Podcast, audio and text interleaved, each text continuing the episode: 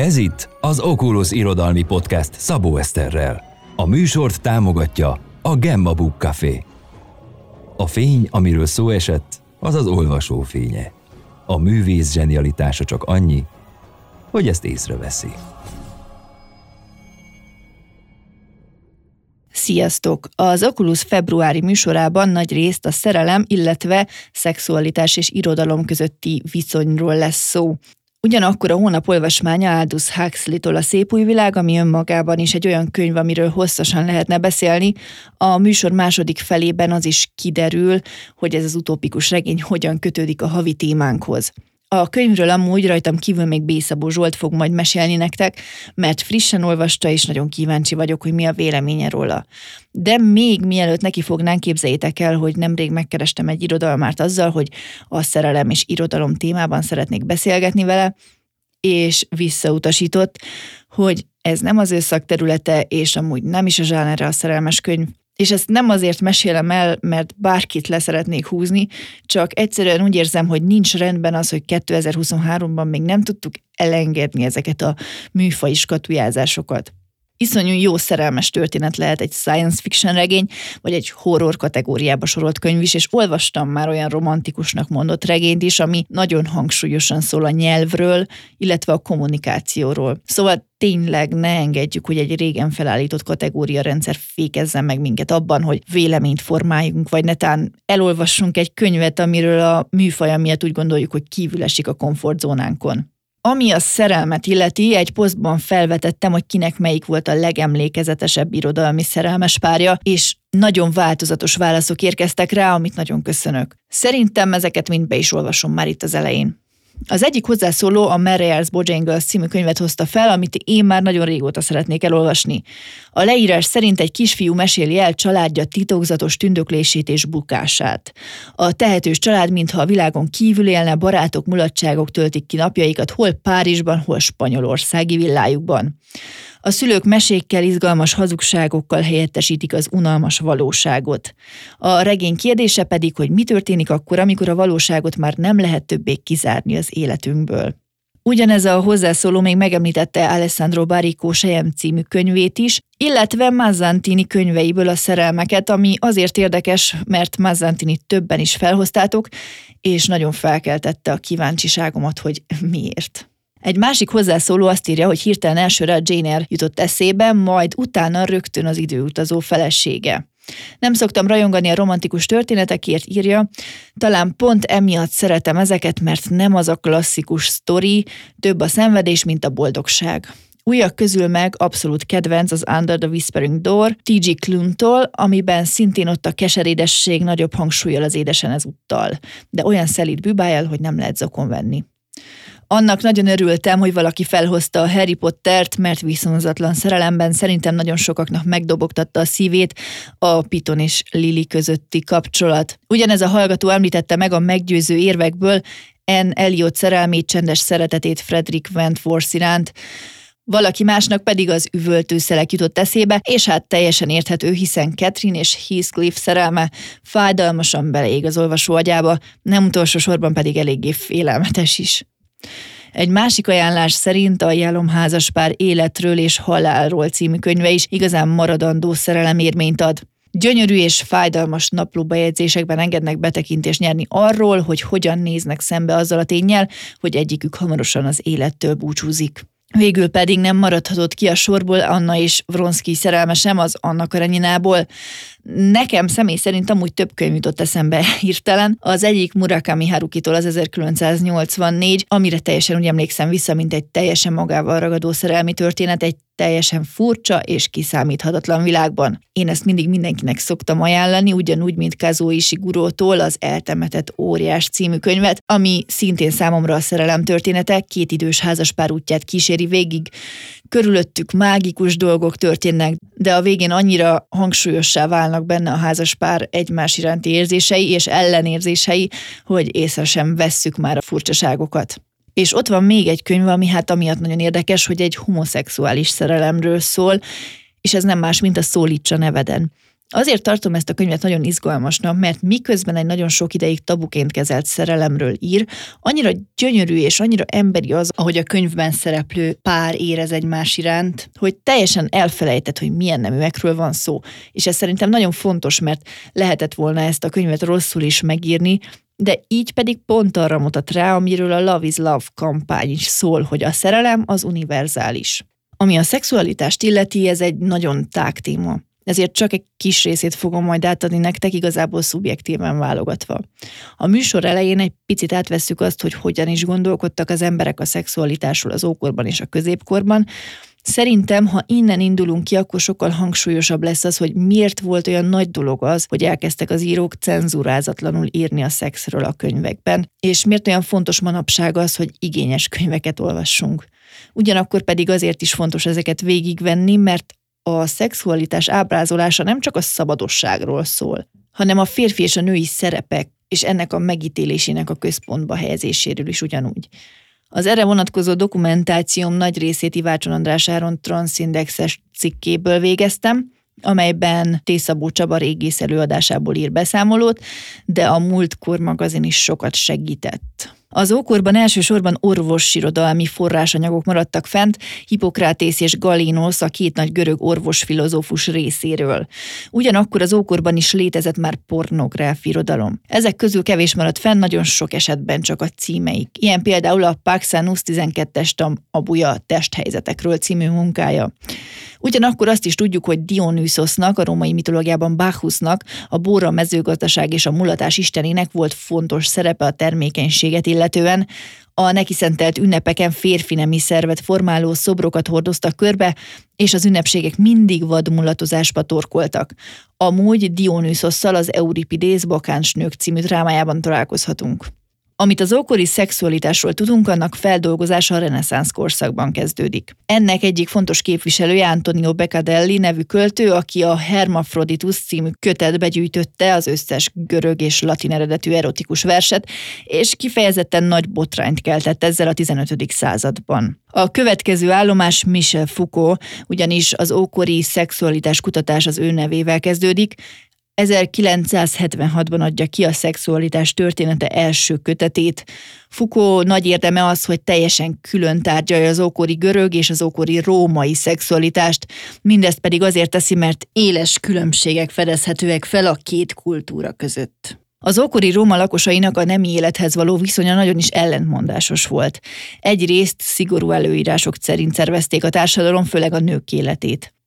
A férfiaktól viszont egyáltalán nem várták el, hogy erkölcsileg példaértékű életet éljenek. Sőt, amennyiben a nő nem volt házas, elnézték neki a házasságtörést is. Ugyanakkor anélkül létesíthettek szexuális kapcsolatot férfiakkal, hogy emiatt szégyenkezniük kellett volna. Ami érdekes lehet ezzel kapcsolatban, hogy a befogadó szerepkört betöltő férfit viszont lenézték, mert hogy női szerepkörnek tartották. Ugyanebből az okból ítélték el azt is, hogy a nők a saját nemükkel éljenek nem életet, mivel ezáltal az egyik fél férfi szerepkört vesz fel, ami egy nő esetében súlyosan büntetendő volt. A római történelem ugyanakkor tele van olyan történetekkel, ahol nemi erőszak áldozata lesz egy vagy több nő, vagy pedig orgiákat rendeznek az uralkodók. Amúgy a görög és római kultúrkörön kívül még számos nép hagyományaiban fedezhetünk fel olyan elemeket, amelyek szerint nagy teret kapott a szexualitás, akár a hitvilágban is. Japánban például ma is hagyomány a fallosz ünnep, ahol egy acélhímtagot hordoznak körbe az utcákon. Ez pedig nem holmi perverziót jelent, hanem a termékenység ünnepe. A fesztivált illetően számos legenda van, az egyik szerint egy istennő egy tűzistennel való vajudása közepette súlyos sérüléseket szenvedett az alsó testén, és röviden a fesztivál a gyógyulásáért felelős isteneket ünnepli. A másik legenda pedig egy lányról szól, akinek harapós volt a nemi szerve, és egy acélfallosszal tudták csak betörni azt. Nálunk kevésbé ismert a nyugat-afrikai Dogon név hitvilága. A teremtés történetük szerint Amma a legfőbb teremtő kezdetben tojás alakú volt, amikor megalkotta a kezei között a földet, az nőnemű volt. Amma nagyon magányos volt és szexuális vágyal tele egyesülni szeretett volna a földdel. Ám amikor be akart hatolni egy hangyabolyba, ami a föld vaginája volt, egy nagy termeszhalom emelkedett ki onnan. amikor nagy erővel eltakarította az útból, akkor sikerült egyesülni a Földdel, ám ez a történés felborította a kozmosz egyensúlyát, és csak egy sakál született a magjából. A következő próbálkozása már sikeres volt, és egy ikerpár született belőle, és a történet majd folytatódik. A középkorban az egyház viszont már szigorú keretek közé szabta az együttlétet. Az egyházi előírások több napon tiltották a közösülést, és csak egyetlen pózban volt megengedett a nemi aktus. Michel Foucault, francia filozófus szerint az ókor és a középkor közötti legnagyobb különbség a testi érintkezéshez való viszonyban mutatkozik meg leginkább. Ruth Mazo Kárász történés szerint fontos mozzanat az is, hogy a katolikus egyház a 11. században kötelezővé tette a papok számára a nőtlenséget. És így talán számunkra is érthetőbb, hogy a szexuális életre vonatkozó szigorú szabályokat és büntetéseket lejegyző papok a gonosz műveként tekintettek a nemi vágyra, és különösen a nők által kiváltott kísértéstől óvták az embereket, mert hogy ők valószínűleg elég frusztráltak lehettek a szexuális hiánytól. Ez pedig természetesen a házasságokra is kihatott, nem túl kedvező irányba. Van néhány olyan klasszikus szerző, akikről alapvetően a szexről való explicit írás jut eszünkbe. Ilyen például de Marquis, francia író és filozófus.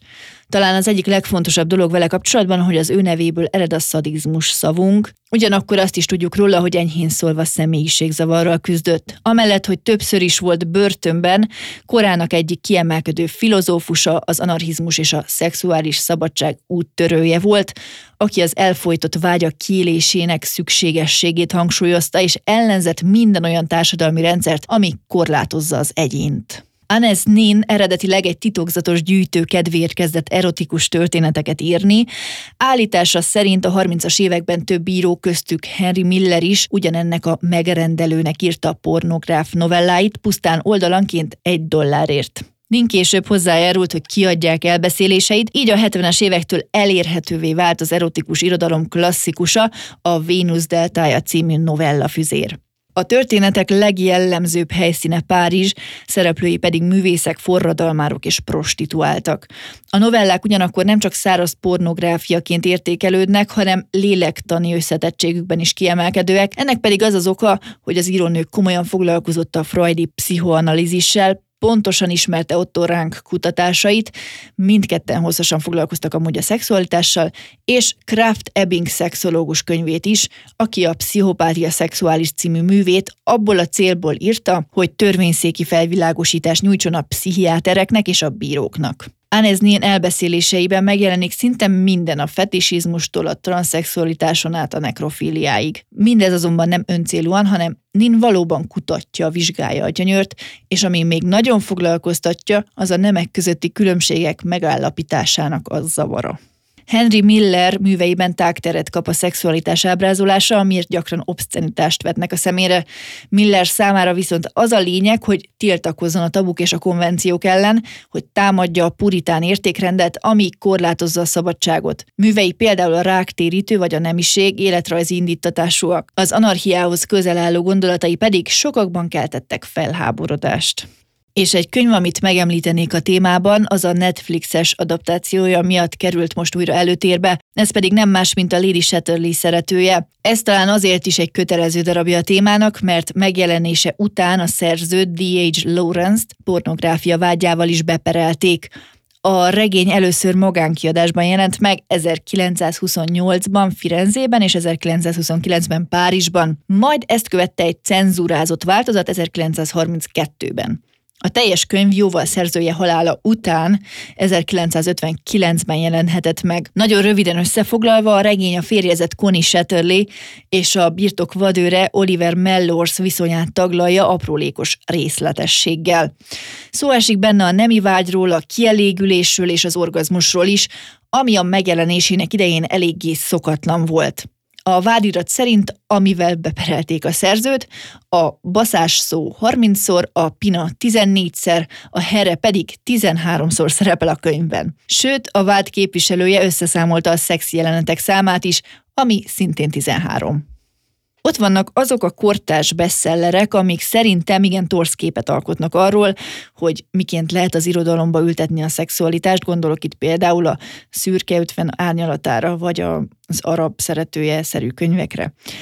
Talán ebből is származhat az a prekoncepció, ami sokakat elriaszthat attól, hogy egyáltalán elgondolkozzanak erről a témáról, de gyakran a szexről szóló legjobb írások olyan könyvekben találhatóak, amelyek egyáltalán nem a szexről szólnak. Ehelyett sok nagyszerű regény a szexuális találkozásokat mindennapi élet hétköznapiságának részeként mutatja be, és ez a gyönyörű benne. Ebből a szempontból szerintem nagyon fontos, hogy a szexualitás ne öncélúan jelenjen meg ezekben a regényekben.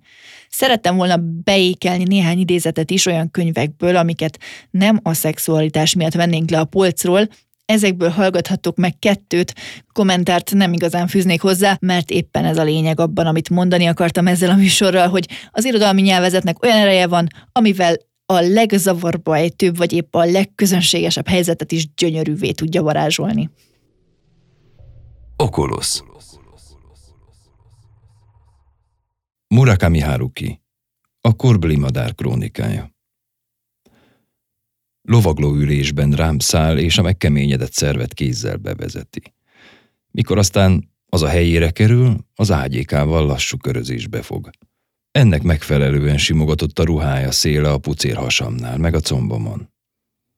A szoknya harangja rám terül, és olyannak látom kanokrétát, mintha egy puha óriás gomba telepedett volna rám. Az éjszaka sötétjében szétereszti fonalait, és a korhat avaron hangtalanul kitárulkozik. A nőben odabent a forrósággal egyidejűleg hideget is érzek. Elnyelt, csábított és ugyanakkor taszított is. De ettől a fa szom még jobban nőtt és keményedett. Azon mód szét akart repedni. Furcsa érzés, túlment már a szexualitás határain. Azt érzem, hogy lassanként valami különös dologoson belém a nőből, a nemi szerveken át. Milán Kundera. A lét elviselhetetlen könnyűsége. A fényképezőgép mechanikus szemként szolgált Terezának, amivel Tomás szeretőjét figyelte, és egyben fátyolként, amivel eltakarta Szabina előtt az arcát. Szabinának szüksége volt bizonyos időre, amíg rászánta magát, hogy teljesen ledobja a köpenyét. A helyzet, amiben belecsöppent, mégiscsak kacifántosabb volt, mint feltételezte. Amikor a fényképezés már több perce tartott, odalépett Terezához, és azt mondta, most én fényképezlek téged. Vetkőz le! A vetkőz le Szabina gyakran hallotta Tomástól, és megragadt emlékezetében. Ez tehát Tomás parancsa volt, amit Tomás szeretője intézett Tomás feleségéhez. Egy azon mágikus mondattal összekötötte a két asszonyt. Ilyen volt a módszere. A nőkkel folytatott ártatlan diskurzust váratlanul erotikus helyzetté változtatta, nem simogatással, érintéssel, kedveskedéssel, kérleléssel, hanem parancsal, amit hirtelen, váratlanul ejtett ki, halk hangon, ám mégis nyomatékosan, tekintéllyel és testi távolságtartással. Ilyenkor sohasem érintette a nőt. Terezát is gyakran szólította fel változatlan hangon, hogy vett le. S ha csak halkan mondta is, ha csak suttogta is, ez parancs volt, és Tereza mindig felhevült attól, hogy engedelmeskedik neki. Most ugyanazt a felszólítást hallotta, és a vágy, hogy engedelmeskedjen talán még hevesebb volt, mert idegennek engedelmeskedni kivételes őrület, mely ez esetben annál is csodálatosabb, hogy a parancsot nem egy férfi, hanem egy nő adja. Szabina elvette tőle a fényképezőgépet, s Tereza levetkőzött. Ott állt Szabina előtt mesztelenül és lefegyverezve szó szerint lefegyverezve, azaz fényképezőgép nélkül, amivel az imént az arcát takarta, és amivel, mint holmi fegyverrel, egyben Szabinára célzott. Ki volt szolgáltatva Tomás szeretője kényekedvére. Ez a gyönyörű megadás mámorossá tette. Arra vágyott, hogy a másodpercek, amíg mesztelenül áll Szabina előtt, soha se érjenek véget. Azt hiszem, Szabinát is megérintette a helyzet különös varázsa, amint szeretője felesége ott állt előtte furcsa mód megadóan. És elfogódottan. Kétszer vagy háromszor megnyomta a kioldót, és utána, mint aki megijedt a varázslattól, és el akarja gyorsan űzni, hangosan felnevetett. Tereza is nevetett, és mindkét nő felöltözött. A Történetek Tárházát hallgatjátok Szabó Eszterrel. Kövessétek az Oculus Facebookon, Instagramon és Spotify-on. Na de térjünk rá a szép új világra, Aldous Huxley regényére, ami szerintem fényévekkel meghaladta a korát, hiszen 1931-ben látott napvilágot a regény, és azon kívül, hogy van benne néhány olyan elem, amin talán ma csak nevetnénk, igenis komoly üzenete van a mindenkori ember számára. A szép új világ egy futurisztikus világban játszódik, ahol a tudomány és az élvezet kombinációja egy meglehetősen furcsa társadalmat alkot. Talán a legerősebb mutatója ennek az, hogy a gyerekek kémcsövekből születnek, és a szóma nevű kábítószer életfenntartó erőként működik. Ugyanakkor fontos még talán benne a kasztrendszer. Az alfák, a béták, gammák, delták és a leglenézettebbek az epsilonok világában játszódik a történet. Az egyedeket genetikai manipulációval sorolják be egy kategóriába még születésük előtt, majd gyermekként kondicionálással csiszolják a példánytársadalomban betöltött szerepét. Ebben a történetben, ahogy az életben is történni szokott, becsúszik egy-egy selejt, akik bár nem feltétlenül kelnek öntudatra, és nem értik, de legalább érzik, hogy valami nem jó. A történet főbb szereplői Lenina, Bernard és John. Mindhárman kilógnak ebből a társadalomból, van, aki kicsit jobban. Lenina kevésbé és talán ezért is az ővé szerintem a legkeserűbb szál. Bernard viszont komoly gondol küzd, mert nem, hogy nincs teljesen rendben, hanem komolyan kínozza őt az irigység, a magány és a kiközösítés érzése, ami teljesen idegen ebben a társadalomban. És ott van John a vademberek világából, aki Shakespeare szaval és egy olyan társadalomba kerül, ahol látványosságként tekintenek rá. Visszatérve még a drogokra, a polgárokat valósággal bátorítják a droghasználatra, hogy egy pillanatra se kerüljenek rossz állapotba lelkileg. Sőt, arra is ösztönzik őket, hogy a barátaikat is szemmel tartsák, és emlékeztessék őket, ha nem felel meg a hangulatuk az elvártnak mert hogy ebben a világban senki sem rossz kedvű, hogy mindenki a maximálisat nyújthassa a rászabott munkakörben. Ami a szexualitást illeti, azért érdekes ez a regény, mert másképp kezeli a szexualitás kérdését, mint sok más disztópia. Az viszont talán fontos, hogy nagyon sok alternatív jövőt felfestő történet foglalkozik kiemelten a szexualitással. Csak éppen, amíg más könyvekben igyekeznek megvonni az emberektől ezt a kapcsolatot, addig itt szabadjára engedik, azzal az elvel, hogy mindenki mindenkié. Vagyis a szép új világban házasságban nincsenek szerelmes párok, és nem lehetsz többször egy valaki szexpartnere, vagyis lehetsz, de egy idő után elkezdenek furcsán nézni rátok, és nem helyeslik ezt a fajta viselkedést. Ez pedig nyilván azért van, hogy ne alakuljon ki érzelmi kötődés két ember között. És így ebben a világban fel sem tevődhet a szerelem gondolata, ami szerintem elég szomorú. Végül, hogy még nagyobb kedvetek legyen elolvasni a regényt, hallgassátok meg, mit gondol Zsolt erről a történetről. Én igazából kicsit se bánom, hogy később találkoztam ezzel a, ezzel a könyvvel, mint ahogy mondjuk legtöbben. Gondolom legtöbben a 20-as éveikben olvassák Huxley-nak a Szép új világ című könyvét, vagy most már nézik a sorozatot, amit én egyáltalán nem szerettem.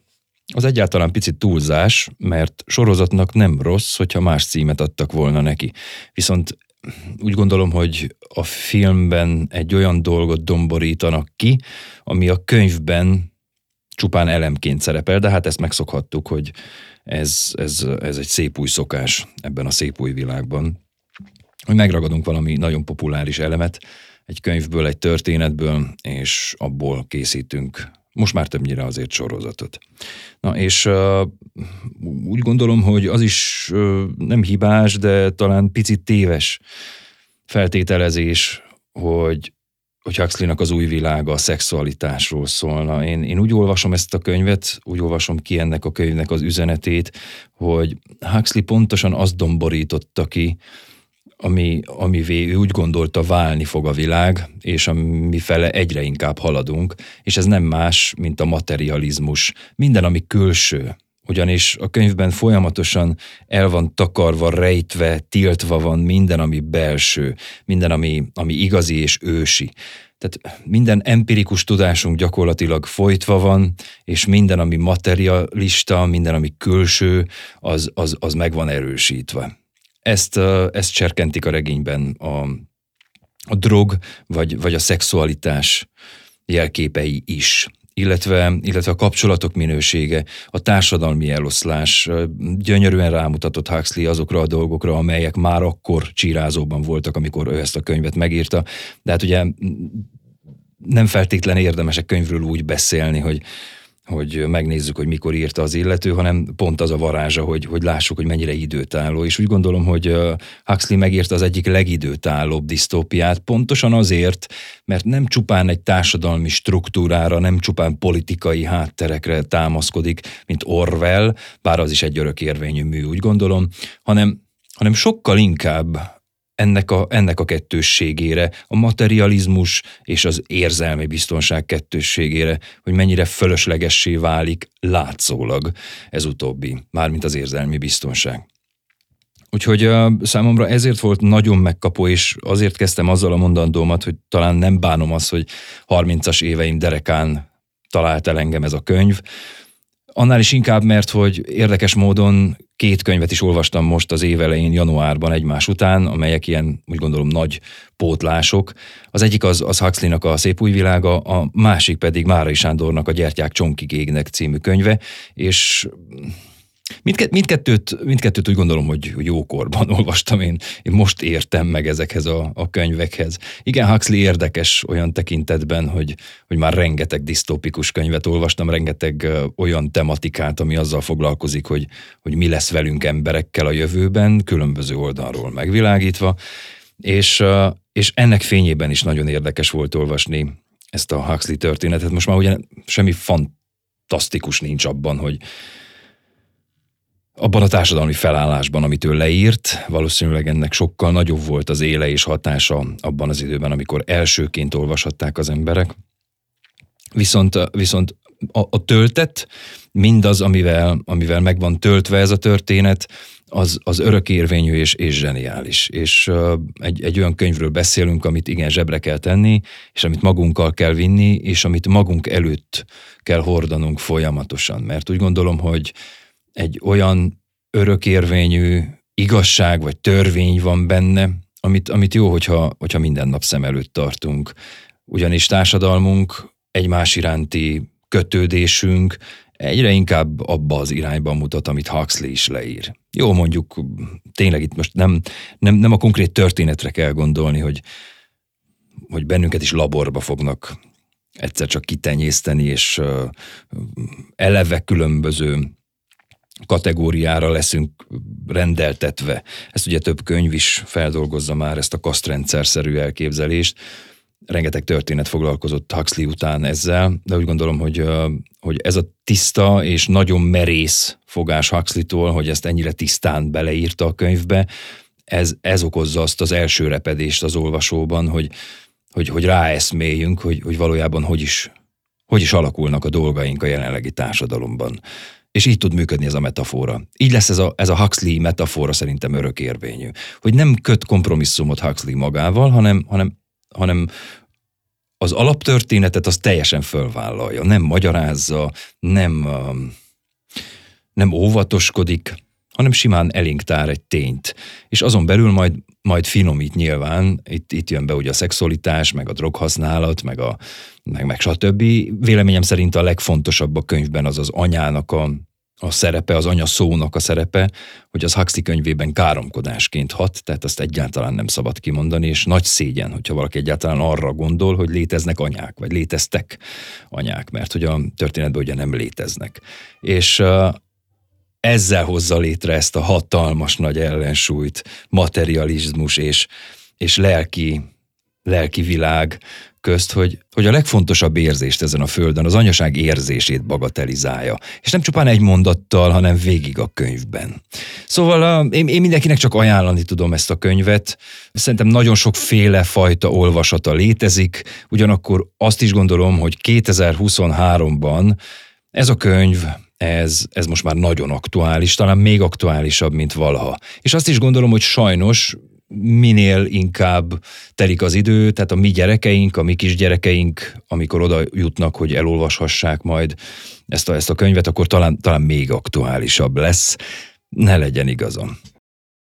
Köszönöm szépen, hogy velem tartottatok ismét, remélem, hogy mindenki talált magának olyan infót, ami új volt számára, vagy felkeltette az érdeklődését további kutatásokra. Márciusban izgalmas projektbe kezdünk, együtt fogjuk elolvasni Jonathan Franzen Javítások című könyvét, mégpedig úgy, hogy minden héten lesz belőle egy kibeszélő az Oculus Facebook oldalán live videóban. Hogy részenként értsük meg együtt ezt a fantasztikus családregényt. Az első kibeszélőre március másodikán 19 órától kerül sor, úgyhogy figyeljétek az Oculus Facebook oldalát, csatlakozzatok be, írjátok meg a kérdéseiteket és észrevételeiteket. De ha lemaradnátok a kibeszélőről, a videók újra nézhetőek lesznek, kommentjeiteket utólag is várjuk. Ez egy nagyobb volumenű regény, viszont mindenképpen ajánlom, hogy áldozzátok be erre a márciusotokat. Ez a könyv is megvásárolható Marosvásárhelyen a Gemma Book. Legyen szép napotok, hetetek, hónapotok, és hamarosan újra találkozunk. Hogyha még nem tettétek meg, kövessétek az Oculus-t Facebookon, Instagramon és Spotify-on.